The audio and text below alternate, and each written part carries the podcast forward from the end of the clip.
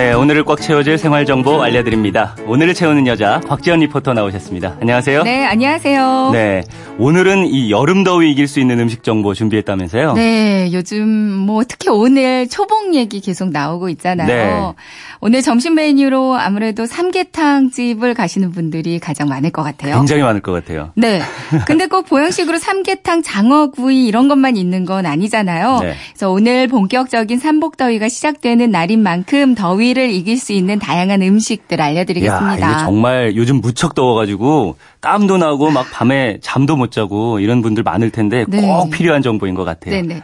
여름에는 일단 땀이 많이 나면서 활동량이 많아지고요. 네. 체력과 면역력이 떨어지면서 우리 입맛도 많이 없어지잖아요. 그래서 보양식으로 체력을 보충하는데요. 네. 근데 우리가 일반적으로 생각하는 보양식들은 아주 고칼로리의 고단백입니다. 그렇죠. 고기죠 주로. 네. 이렇게 땀을 흘려서 일하는 분들이나 체력 소모가 많은 분들에게는 분명히 도움이 되는 음식들인데요. 네.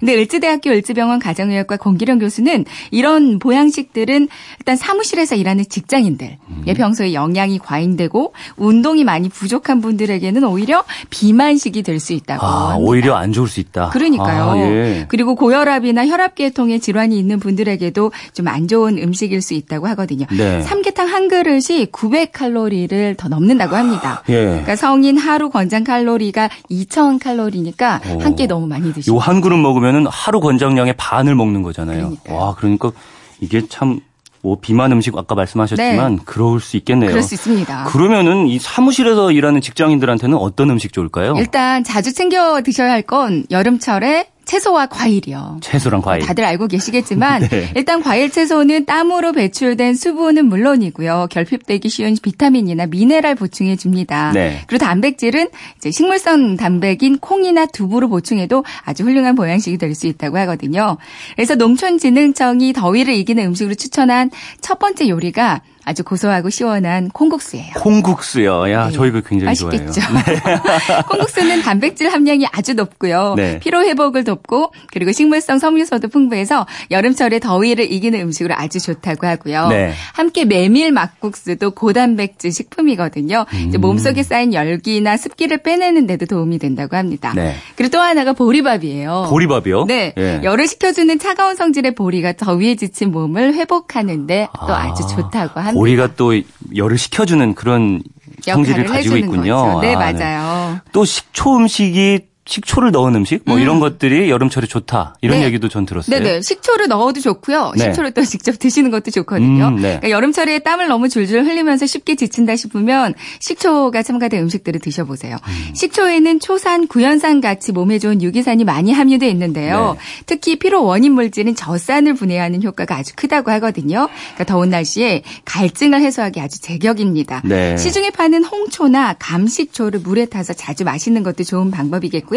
함께 좋은 음식이 바로 미역 냉국이에요. 어, 미역 냉국도 약간 시큼한 맛이 나면서 좀 식초 들어간 그런 느낌 나요. 시원하잖아요. 네. 그러니까 혈액순환, 혈전 예방에 좋은 미역에 여기다가 식초까지 넣으면 더위를 이기는 음식으로 아주 좋은 거죠. 음. 네. 뭐이 밖에도 오이 초무침이나 양파 초절임 밑반찬으로 챙겨 드시고요. 네. 냉면 드실 때는 식초를 평소보다 한 두 배 정도 더 넣어서 드셔보세요. 음, 그러면 더 이제 건강에 좋다 이런 네, 말씀이시겠네요. 맞습니다. 아, 이제 아침부터 막 배가 고프기 시작하는데요. 지금 말씀하신 거 다 먹고 싶고. 그 밖에 또 다른 음식들 어떤 거 있- 있을까요? 네, 여름에는 냉한 음식을 많이 찾게 되니까 배탈 나기 쉽거든요. 네. 매실 좋습니다. 매실이요? 네, 독성 물질을 분해하는 효능이 있고 강한 살균 효과가 있대요. 식중독이나 배탈에 좋다고 하니까 매실차나 매실 장아찌 많이 드시고요. 네. 더위 먹었을 때는 또 오미자가 좋습니다. 오미자. 오미자 화채는 만들기도 쉬워요. 음. 수박에 오미자에 사이다만 넣고 화채로 만들어 먹으면 열을 식혀주면서 또 면역력을 아주 높여준다고 합니다. 아, 수박 사이다 이거 생각만 해도 시원한데 여기에 오미자까지 넣으면 더 좋다고요. 네. 네. 뭐이 밖에도 오리고기에는 불포화 지방산이 많이 포함되어 있기 때문에 비만 걱정을 좀 줄일 수 있는 보양식이고요. 네. 삼계탕을 보양식으로 드신다면 껍질과 국물은 너무 많이 드시지 마시고요. 음. 아니면 칼로리가 훨씬 낮은 초계탕을 드시는 게 낫겠어요. 네, 아무래도 아까 말씀하신 것처럼 좀 움직임이 덜한 사람들은 오히려 더 비만식이 될 수 있으니까 예, 너무 국물까지 다 드시는 거 이런 것들 피하시는 게 좋겠다는 말씀 해 주셨습니다. 자, 오늘 점심 메뉴 방금 들은 이 더위 이기는 음식으로 정하셨으면 점심시간 식당 앞에 줄 서지 않으셔도 될 것 같고요. 자, 2369님께서 곽지연 리포터님 이름으로 삼행시 지어주셨습니다. 삼행시, 네. 저도 안 지어본 삼행시네요. 어, 제가 읽을 테니까 이름으로 네네. 운 띄워주세요. 네네. 어, 곽, 곽지연 리포터의 꼼꼼하고 자세한 정보 제공에 지, 지식을 많이 없습니다. 연. 연구하는 정보의 참고 최고입니다.